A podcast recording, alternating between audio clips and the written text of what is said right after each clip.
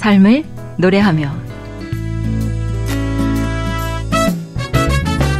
방송가족 여러분, 가을이 깊어가는 10월 첫 주입니다. 한 주간 동안 안녕하셨어요? 삶을 노래하며 곽윤영입니다. 10월은 대부분의 만물들이 결실을 맺는 계절이죠. 하나님께서 창조하신 목적에 정말 합당한 자태로 조용히 자신을 드러내고 있는 자연을 돌아보면은요. 메릴린 브리지스의 인생의 거울이라는 글이 생각이 나네요. 당신이 갖고 있는 최상의 것을 하나님께 내놓으십시오. 그러면 최상의 것이 당신에게 돌아올 것입니다. 사랑을 주십시오. 그러면 당신 삶에 사랑이 넘쳐 흐르고 당신이 심히 곤궁할 때 힘이 될 것입니다. 믿음을 가지십시오. 그러면 수많은 사람들이 당신의 말과 행동에 믿음을 보일 것입니다. 왜냐하면 삶은 왕과 노예의 거울이고 우리의 모습과 행동을 그대로 보여주는 법. 그러니 당신이 하나님께 최상의 것을 내놓으면 최상의 것이 당신에게 돌아올 것입니다. 삶을 노래하며 오늘 첫 곡은 김승희 씨의 찬양으로 준비했습니다. 헌신.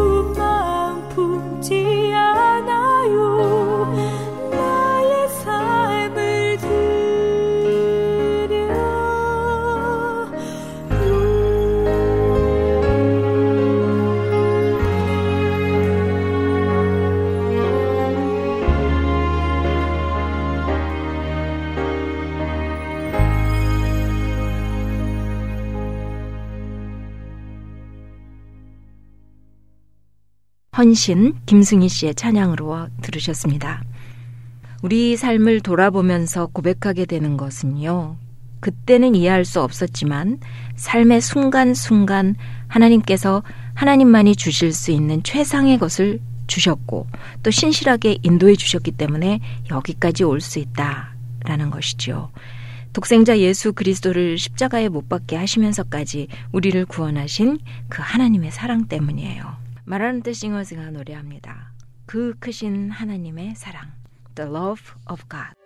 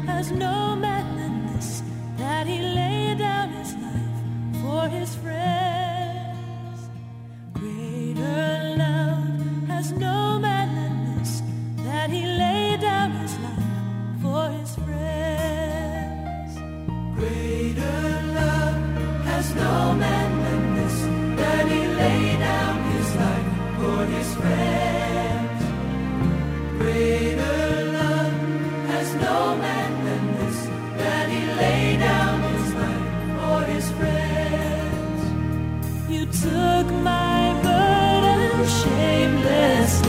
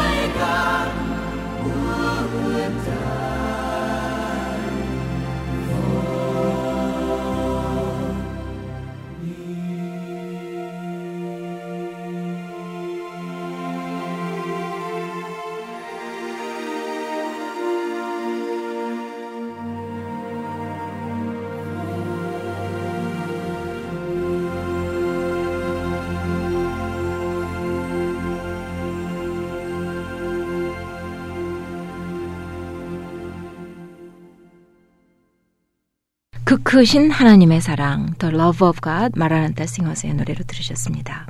하늘을 두루마리 삼고 바다를 먹물 삼아도 다 갚을 수 없는 하나님의 깊고 넓은 사랑이 어떤 것인지 깨달을 때 우리는 비로소 우리의 삶을 바르게 해석할 수 있게 되는 것 같습니다.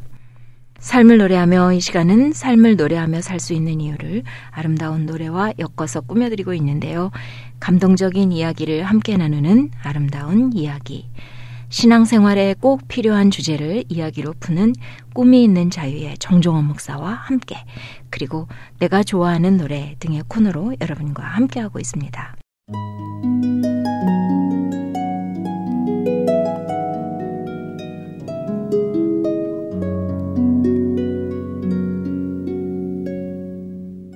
아름다운 이야기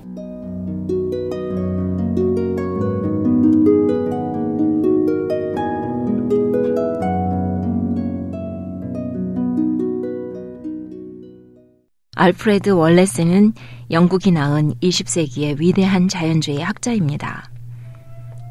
하루는 그가 산 누에 나방의 일종인 천잠 나방의 새끼가 누에 고치를 뚫고 나오려고 애쓰고 있는 것을 발견하였습니다.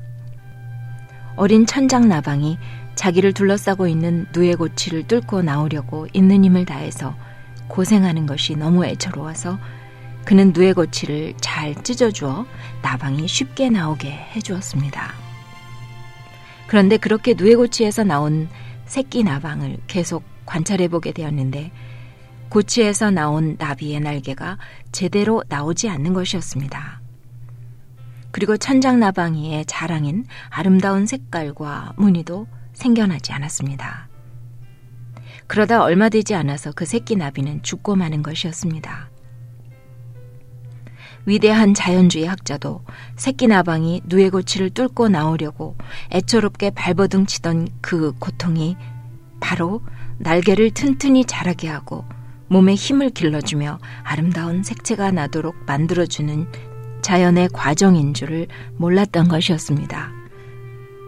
어린 나방은 애처로운 고생의 투쟁은 면제받았지만 그로 인해서 더 크지도 못했고 결국 죽어버리게 됐었던 것입니다.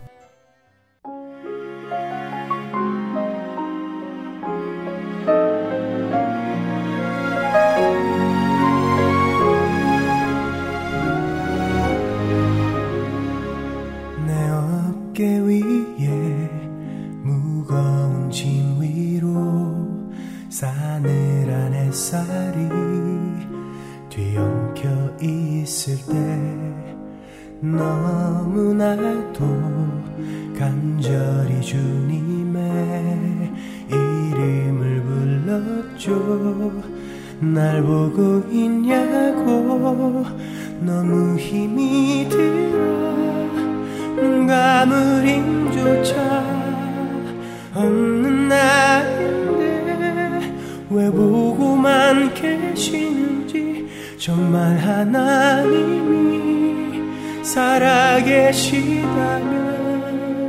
이런 고통은 막아줘야죠. 내 뺨 위로 눈물이 흐르고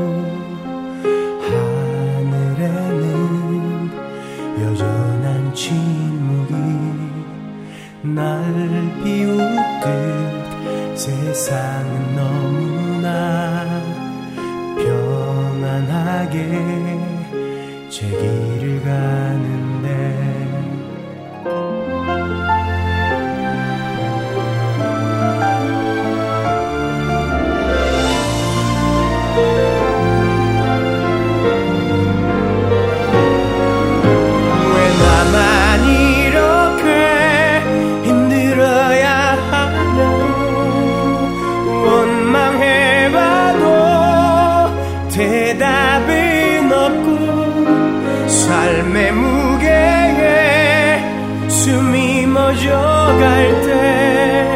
고통의 의미를 알게 됐어요. 하나님은 내 아버지기에 내 눈물 흘릴 때 당신 눈물 흘리시면 이 고난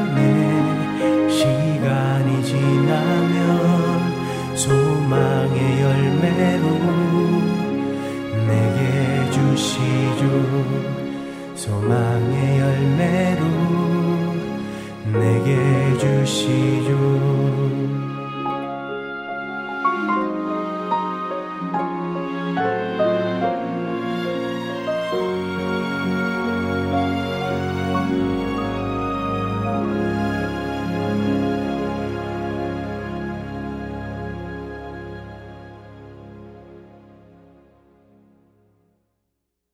동상이몽 김성수 목사의 찬양으로 들으셨습니다. 고난과의 투쟁의 의미라는 글이었는데요.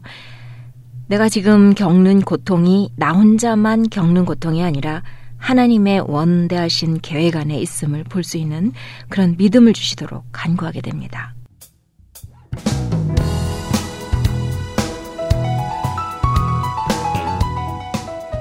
정정원 목사와 함께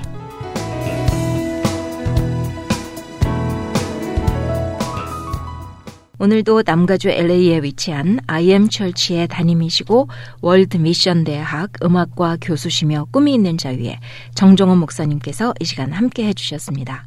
어서 오십시오. 네, 안녕하세요. 벌써 10월 첫 주인데요. 정말 바쁘게 시간이 가는 것 같습니다. 네, 이제 예. 3개월 남은 건가요?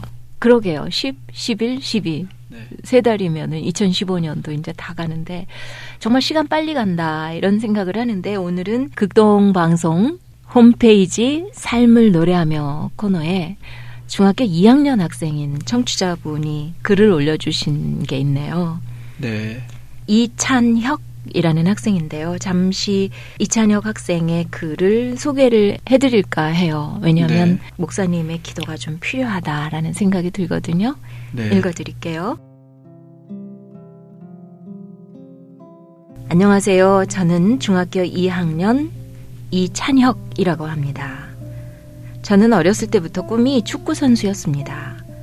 그런데 축구를 하다 보니 재미도 없고 무엇보다 정말 힘이 들었습니다. 내가 축구를 하면 한 길로밖에 못 가는데 공부를 하면 여러 길로 갈 수 있을 것이라는 생각도 들었습니다. 또 세상에 축구하는 사람이 많은데 과연 내가 축구 선수가 될 수 있을까라는 생각도 들었습니다. 그 순간 저는 축구보다는 공부가 나에게 맞다라는 생각이 들었습니다. 그래서 저는 중학교 2학년인 현재 축구를 그만두고 공부를 하고 있습니다. 그런데 축구를 그만두고 공부를 하다 보니 드는 생각이 있었습니다. 지금까지 축구를 하면서 쓴 돈과 시간이 아깝지만 공부를 선택한 것은 잘한 것 같다라는 생각이었습니다. 하지만 막상 공부를 하다 보니 앞으로 무슨 꿈을 갖고 살지 고민이 정말 많이 되었습니다. 또 어떤 목표를 가지고 공부를 할까라는 생각도 들었습니다.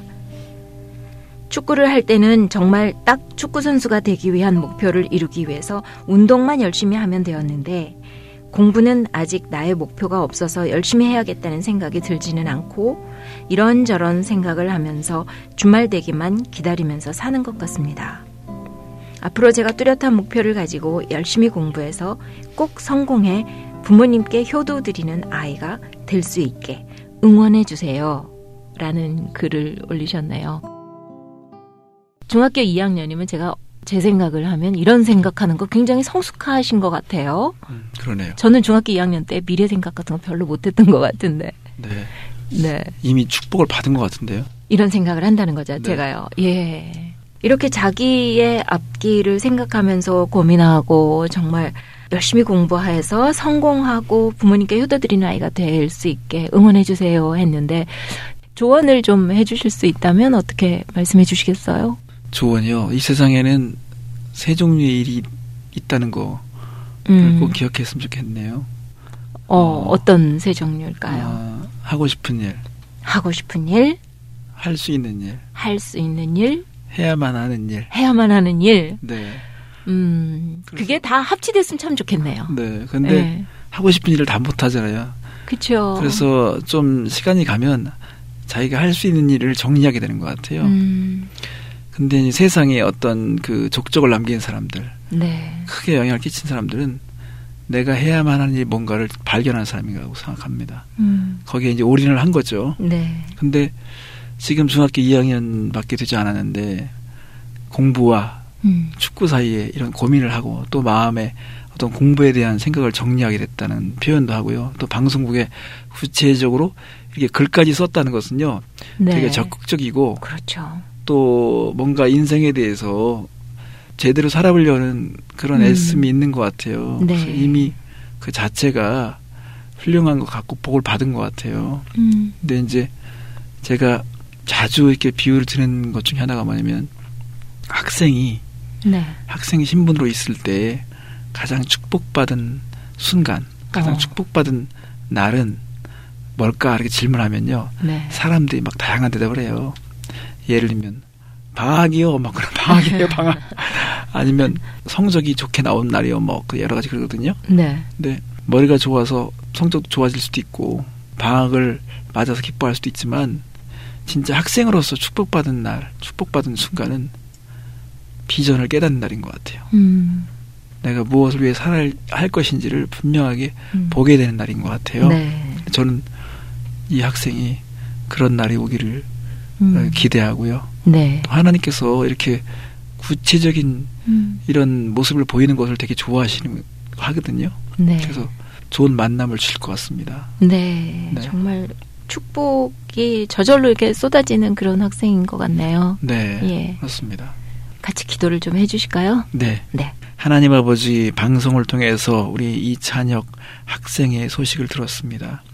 하나님 정말 무덤덤하게 살아가는 이 세대에 음, 자신의 삶을 소중히 여기고 정말 제대로 살고자 하는 그런 우리 찬혁 학생의 그 노력과 하나님 관심에 대해서 축복하기 원합니다. 아멘. 하나님 나다나엘이 나사렛 촌동네에서 정말 예수님을 만나서 그 인생의 비전을 보게 되었고 쓰임 받았던 것처럼 우리 찬혁 학생에게도 하나님께서 우리가 알지 못하지만 놀라운 만남을 하나님께서 계획하신 줄 믿습니다.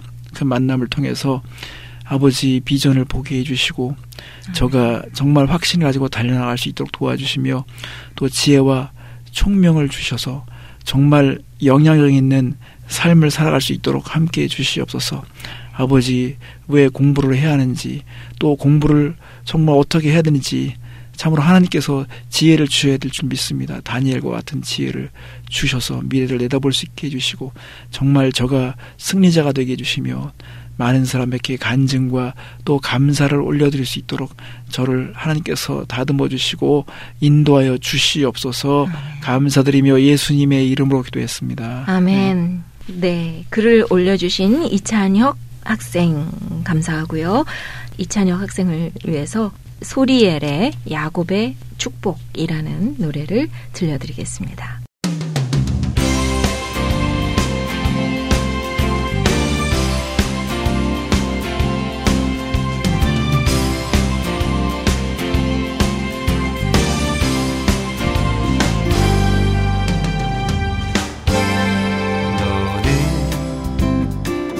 담장 너머로 뻗은 나무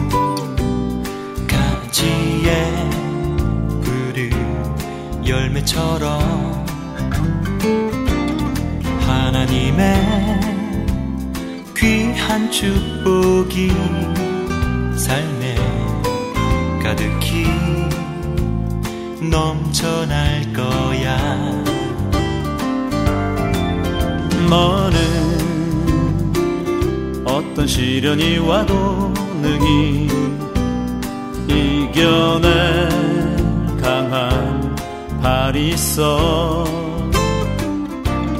전능하신 하나님께서 너와 언제나 함께 하시리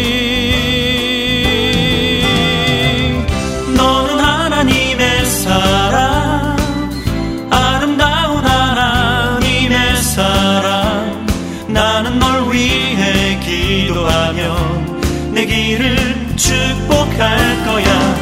너는 하나님의 선물. 사랑스런 하나님의 열매. 주의 품에 꽃 피운 나무가 되어줘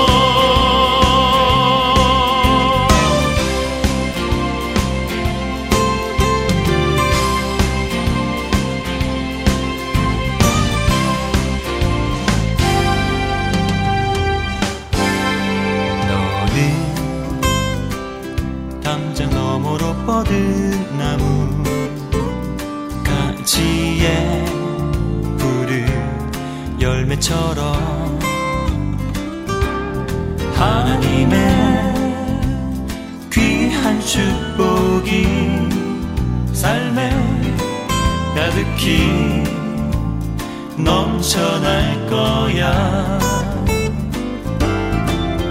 너는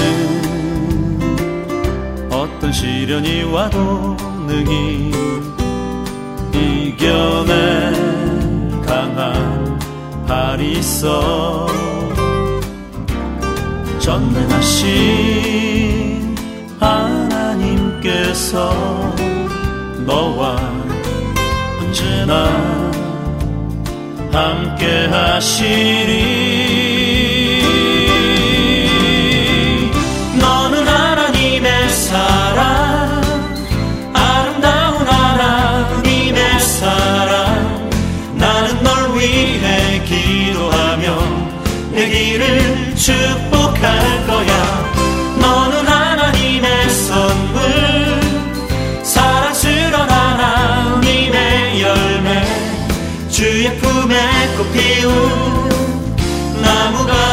나무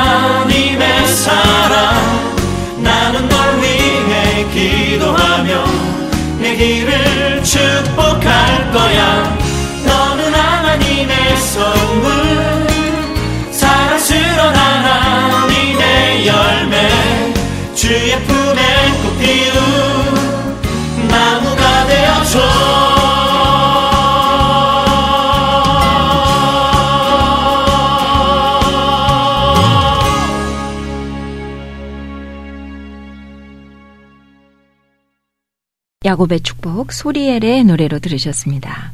오늘 축복을 하면서 시작을 해서 그런지 마음이 굉장히 훈훈해지네요. 네, 좋습니다. 예. 오늘은 어떤 주제로 말씀을 나눌까요? 네, 환란을 받는 교회. 환란을 당하는 교회가 아니라 환란을 받는 교회라는 것에 차이가 있습니다. 네, 환란을 받는 교회요. 네. 음, 보통 환란을 당한다 이렇게 표현을 하는데 네. 환란을 받는다. 당하는 것은 되게 네. 수동적인 거거든요. 근데 음. 환란을 받는 것은 음, 어떤 의지와 목적을 가지고 그것을 감당해내는 기꺼이 수용한다. 네, 이런 네. 그런 건데 예.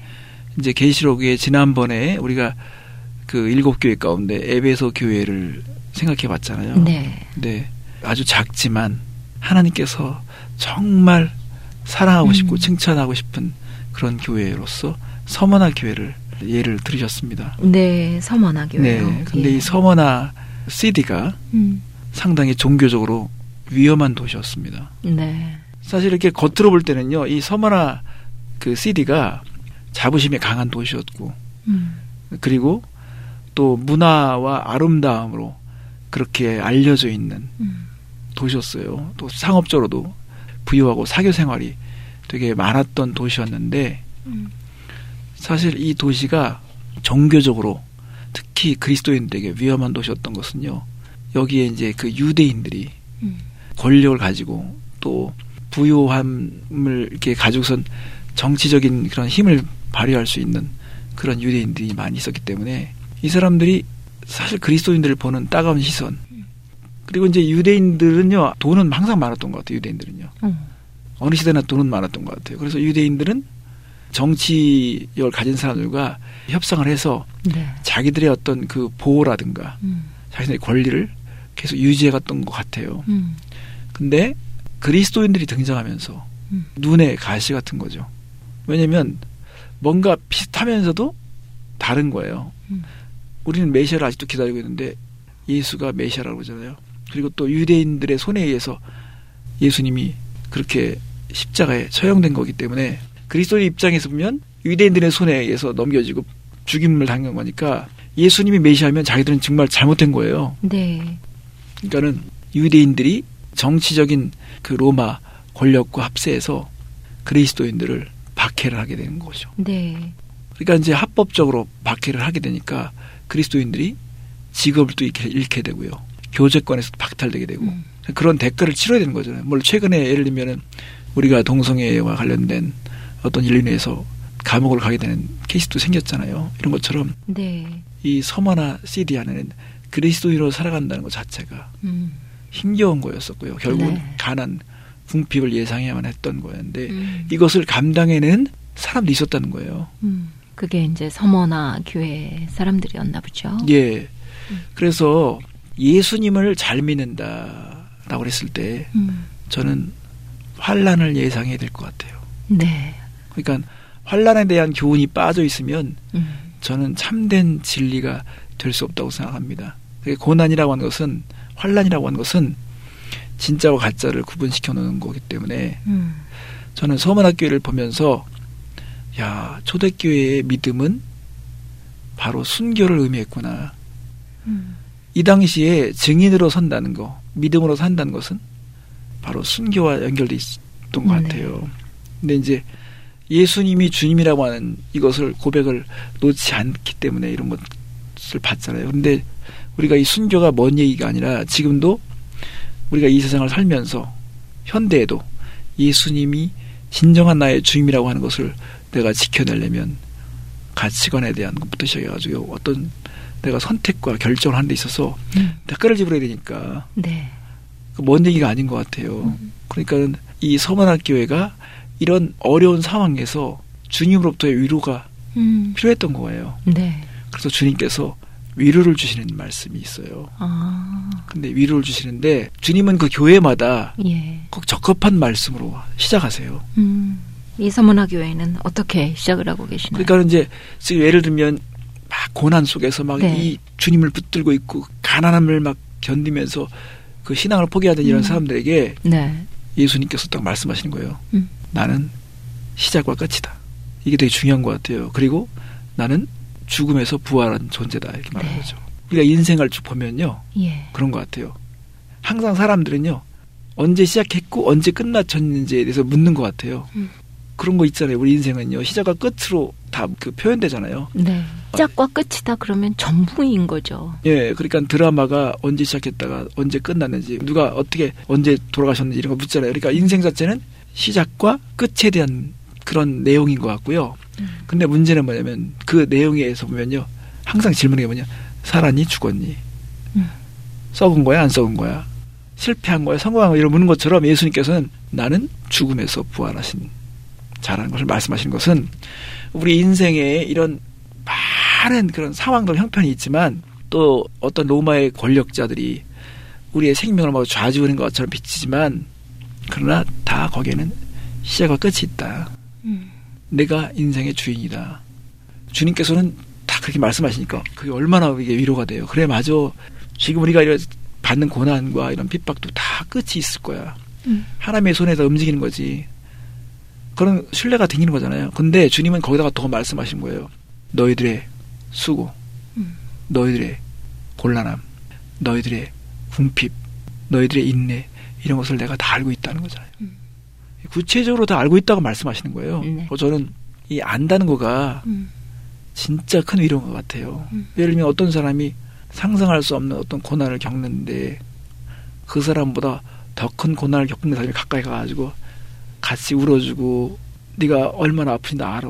그러면 갑자기 그냥 위로가 되잖아요. 그죠? 그런 것처럼 음. 주님께서 이 서만화 교회를 향해서 음. 너희들이 지금 받는 환란 자체를 내가 다 안다. 그렇지만 중요한 것은 이 환란도 다 정해진 기간이 있고 내 손에 다 있는 거다라고 말씀하셨을 때막 위로가 됐을 것 같아요. 네. 그러니까는 우리가 예수님을 잘 믿는다는 것은 네. 환란을 예상해야 된다는 것과 음. 그리고 결국은 초대교회는 자신들의 그 믿음을 순교로 응답했다는 거. 음.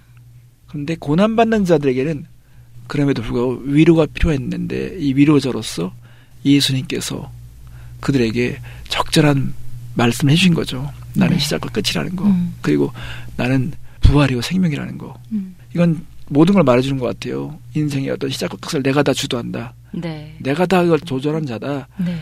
죽음에서 생명으로 음. 일으킬 수 있는 자가 나다. 그러니까 우리가 항상 두려워하는 게 뭐냐면 죽을 걸 두려워하잖아요. 음. 어떤 이런 어려움을 당했을 때 두렵다는 것 자체는 막 죽을 걸 두려워하고 또 그런 건데 이런 것까지 딱 진을 딱 치시니까 음. 이 서머학 교회 성도들이 그래 맞아. 하, 우리가 정말 잘 선택한 거지라고 말하겠죠. 네. 우리의 위로하자 되시는 예수님을 생각하면서 여기서 찬양을 한 곡 듣고 계속 얘기를 나눌까요? 네. 우리 주찬양 선교단이 부른 노래인데요. 동참이라는 곡입니다.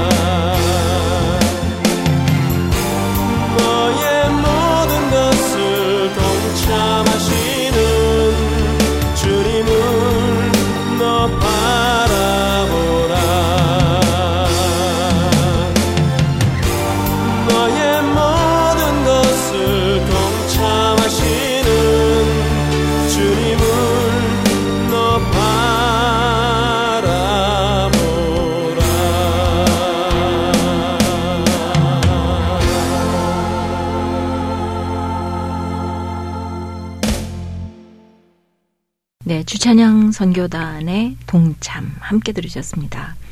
지금 여러분께서는 삶을 노래하며 정정훈 목사와 함께 코너를 듣고 계십니다. 오늘 주제는 환란을 받는 교회, 서문화 교회를 예를 들어서 말씀을 나누고 있습니다.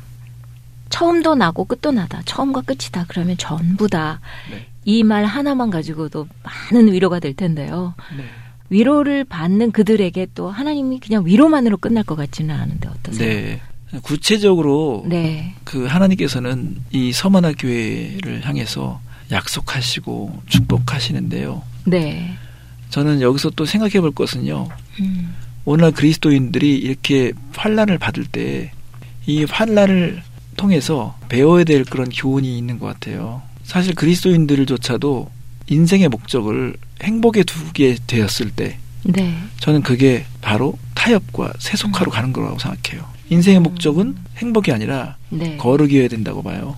어, 어, 행복이 아니라 거룩이다. 네, 왜냐면 이 행복이라고 하는 것은 네. 상황에 따라 바뀔 수도 있고요. 음, 또이 행복은 음, 되게 주관적인 경우가 많거든요. 음, 그러다 보니까 세상에 누구나 다 행복을 바라지 않는 사람 없거든요. 음, 죄를 짓더라도 잠시라도 행복하려고 한다는 그런 명분이 다 있어요. 그러니까 네. 우리가 행복에 우리의 목표를 두는 것은 음, 좋은 것은 아니라고 생각해요. 음, 그러니까는 거룩에 우리의 초점을 맞춰야 된다고 봅니다. 그러니까 음. 하나님께서는 이런 환란을 통해서 정말 우리가 그리스도로 거룩해지려고 하느냐, 음. 그리스도를 닮으려고 하느냐, 그리스도를 포기하지 않으려고 하느냐 이런 것들을 평가하는 시험장인 것 같아요. 네. 거룩해져야만 행복감을 느낀다 하는 그 행복에 대한 기준 자체가 좀 바뀌어야 될 것 같네요. 그렇죠. 그러니까 예. 사실 우리가 거룩함을 갖게 되면 네. 행복은 자연히 따라오게 되는데 네.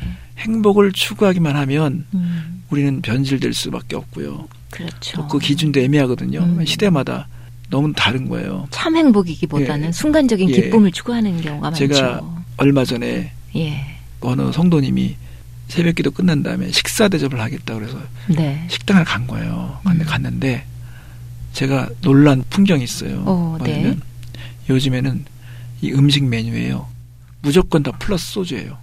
어, 식당에 뭐 돼지국밥 플러스 소주, 뭐 소주 그런 거예요. 근데 음. 그때 우리 어린아이들 데리고 갔었거든요. 음. 지금 뭐 초등학교 2학년, 2학년, 3학년 어린아이들 다 데리고 왔어요. 한 7명 데리고 왔는데 네. 애들이 메뉴 보면서 물어보는 거죠. 아빠 요거 뭐야? 소주 뭐 이거 막 그러면서 얘기하는 거예요. 음. 그러니까 애들이 이건 당연히 음식으로다가 지급될 수 있고 어. 이거는 필수다 하는 이미지를 주는 거예요. 그렇죠. 자기도 모르는 사이에 그렇게 인식이 네. 되는 거겠죠. 그러니까 제가 딱 느끼면서 어. 예전 같으면 이건 있을 수 없는 상황인데 네.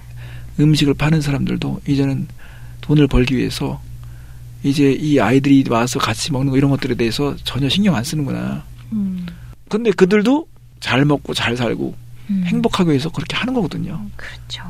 어떤 가치에 대한 부분에 대해서는 생각지 못하는 거예요. 음. 근데 그리스도인들은 이건 진짜 아니다 할 수 있는 것들을 구분시키려면 거기엔 분명한 가치관이 있는데 세상에 있는 많은 사람들은 행복을 추구할 수 있지만 우리는 행복을 추구하는 것보다도 음.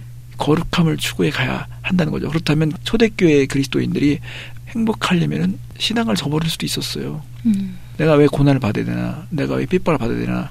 그러나 성경에는 정확하게 말씀하고 있는 것이 뭐냐면 무릇 그리스도 예수 안에서 경건하게 살고자 하는 자는 박해를 받으리라고 그랬습니다. 음.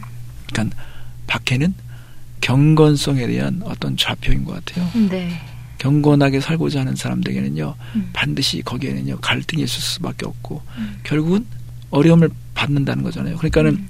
종교가 타락하는 증상 중에 하나는요. 이 박해에 대한 개념, 고난에 대한 개념 이런 것들을 자꾸 무시하고요. 자꾸 그것을 말해주지 않으려는 거죠. 그러니까 사탕 발림처럼 됐을 때는요. 이건 병들 수밖에 없는 건데 예수님은 되게 솔직하셨던 것 같아요. 음. 나를 따르라. 또 너희가 나를 사랑하면 꼭 미움을 받을 것이다. 음. 말씀하시잖아요. 네. 그래서 이렇게 서만학 교회가 음. 궁핍함을 견뎌내고 이런 환란을 속에서도 예수님을 믿었을 때 음. 예수님의 평가가 놀라운 거예요. 예수님께서 뭐라고 하냐면 너희들은 지금 그렇게 가난하지만 궁핍하고 환란 가운데 있지만 너희들이 부유한 자다고 말씀하세요. 음. 너희들이 부자다. 영적으로 부자다. 이게 맞는 것 같아요. 그러니까 이 부자에 대한 개념, 가난함에 대한 개념이 성경에서는 음. 이 세상에서 표현하는 것과 너무 다른 게 많아요. 예를 들면 우리 주 예수 그리스도의 은혜를 너희가 알거니와 부유하신 이로써 너희를 위하여 가난하게 되심은 그의 가난함으로 말미암아 너희를 부유하게 하려 하심이라. 음. 근심하는 자 같으나 항상 기뻐하고 가난한 자 같으나 많은 사람을 부유하게 하고 아무것도 없는 자 같으나 모든 것을 가진 자로다. 이런 표현들은 진정한 부유가 뭔지에 대해서 정확하게 알고 있는 거죠. 성경에서는요. 네. 그러니까 이 서만학 교회가 지금 예수님 믿기 때문에 막 직업도 잃게 되고요. 어떤 멤버십에서 퇴출당하기도 하고 그러니까 이 음. 사람들은 그걸 각오하면서도 예수님을 음. 붙드는 이런 믿음을 봤을 때 주인이 보시면 너희들이 진짜다. 너희들이 진짜 부자다. 음. 부유하면 너희들에게 있다라고 말씀하시는 거잖아요. 음. 그래서 예수님이 이렇게 말씀하세요. 지금 너희들이 당한 이 환란은 네. 열흘간밖에 가지 않을 거야.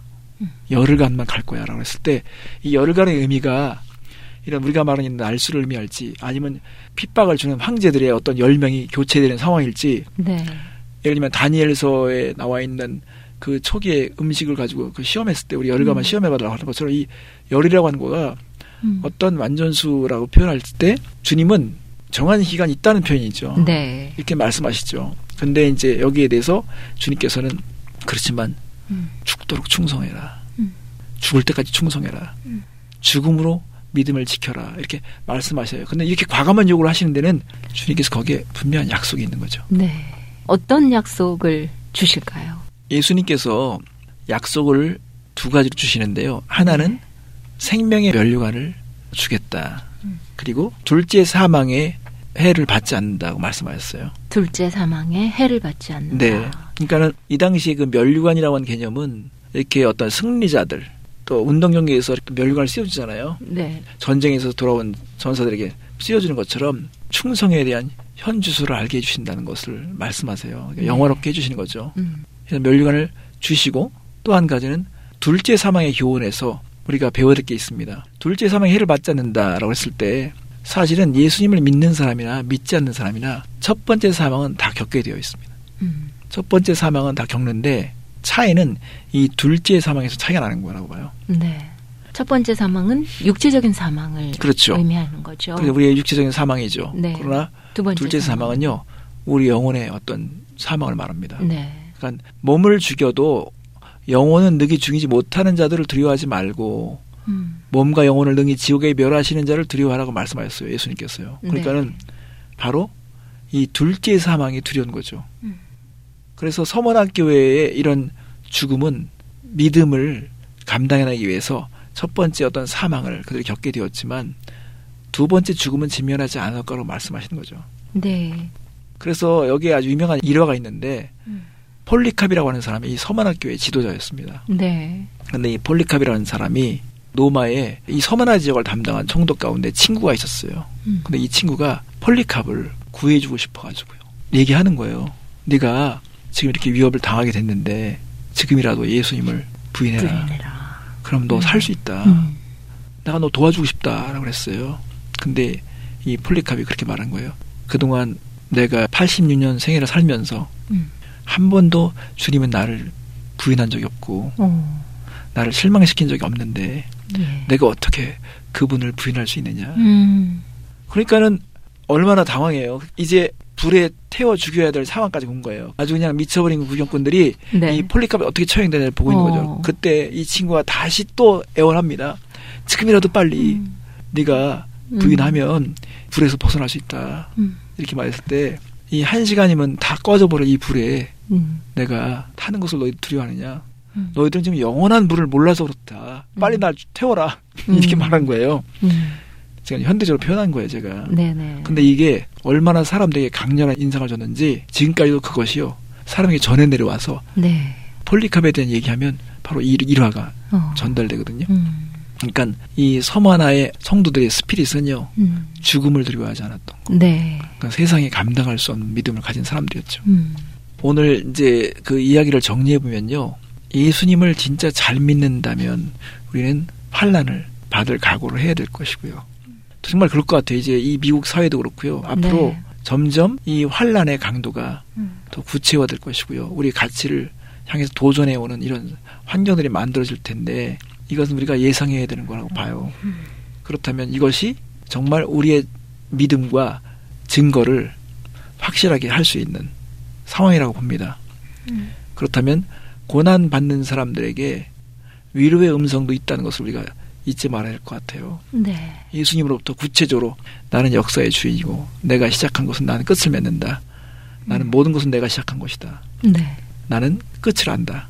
음. 그리고 살고 죽는 문제, 실패와 성공에 대한 거 이런 모든 것들은 음. 내가 주인이다. 지금 뭐 이 로마 정권에서 좌지우지하는 것 같지만 저 존재들도 다 내 손에서 다 좌우될 수밖에 없는 거다. 그러니까 음. 지금 너희들이 받는 이 환란 또 어떤 죽음까지도 예상되지만 그러나 너희들에게는 확실한 약속이 있다. 이렇게 말씀하시는 이 위로가 있어요. 그러니까 음. 우리가 살면서 이 초대교회가 받은 이 환란은 받지 못하지만 음. 우리가 이제 가족들 가운데도요, 우리 자녀들부터 주어지는 이런 어려움들도 있을 수 있고요. 또 우리 사업에 대한 거, 또 예수님을 믿으면서 이 순수한 믿음을 지키려다 보니까 겪는 어려움이 있잖아요. 저는 그렇죠. 왜 간증들이 음. 예수 믿으면 다 이렇게 잘 됐다는 간증만 있는지, 음. 저는 이것은 뭔가 잘못됐다고 생각해요. 네. 저는 예수 믿어서요, 지금 망했어요. 음. 이런 간증도 저는 위대한 간증이라고 생각합니다. 왜냐하면 내가 이 가치를 지니다 보니까 당황스러운 일이 생길 수 있거든요. 네. 그럼 이런 가치를 누가 증언했을 음. 때 음. 그거를 귀 기울여 들을 수 있고 존경의 눈빛으로 볼 수도 있어야 된다고 생각하는데 그런 간증은 있을 수 없다. 그런 간증은 실패자라고 말할 수밖에 없는 이런 분위기는 진리에 대한 것을 사실은 옳게 대변하지 못하는 거라고 생각합니다. 네. 그런데 한 가지 더 이제 제가 빠뜨린 것이 있는데 뭐냐면요. 서머나 교회를 어렵게 하는 유대인의 모임이 있었던 것 같아요. 어. 근데 모양은 마치 이렇게 신앙이 있는 것 같고 유대인인 척하지만 그러나 주님께서 정확하게 보신 거예요. 그건 유대인이 아니라 사단의 회라고 말씀하세요. 네. 그건 사단은 하나님의 어떤 목표와 계획에 대해서 계속 방해하는 거잖아요. 그러니까 이 서머나 교회를 괴롭히는 유대인들이 있었는데 그 유대인들은요 알고 보면요 다 사단의 사주를 받은 것이라고 말씀하실 만큼 음. 정확하게 아시는 거죠. 그러니까는 야 주님은 다 꿰뚫어 보시는구나. 이 모든 상황에 대해서 너무 명확히 아시는구나. 그러니까 진짜 아는 존재를 만나야 위로받는 거잖아요. 음. 저분은 이런 모든 상황을 정확하게 아시기 때문에 위로도 약속도 확실하겠구나 하는 믿음이 있었던 것 같아요. 네. 정말 위로도 약속도 확실하게 있는 그 부분에 대해서 오늘도 또 고난받는 서문화 교회라는 주제로 증거를 해주셨는데요. 벌써 마쳐야 할 시간이 다 됐네요. 찬양 들으시면서 이 시간을 마쳤으면 하는데요. 어떤 곡 추천해 주실래요? 찬송과 환란과 핍박 중에도 함께 들었으면 좋겠습니다. 네, 찬송과 환란과 핍박 중에도 합창으로 함께 들으시면서 다음 주에 다시 뵙겠습니다. 안녕히 가십시오. 감사합니다.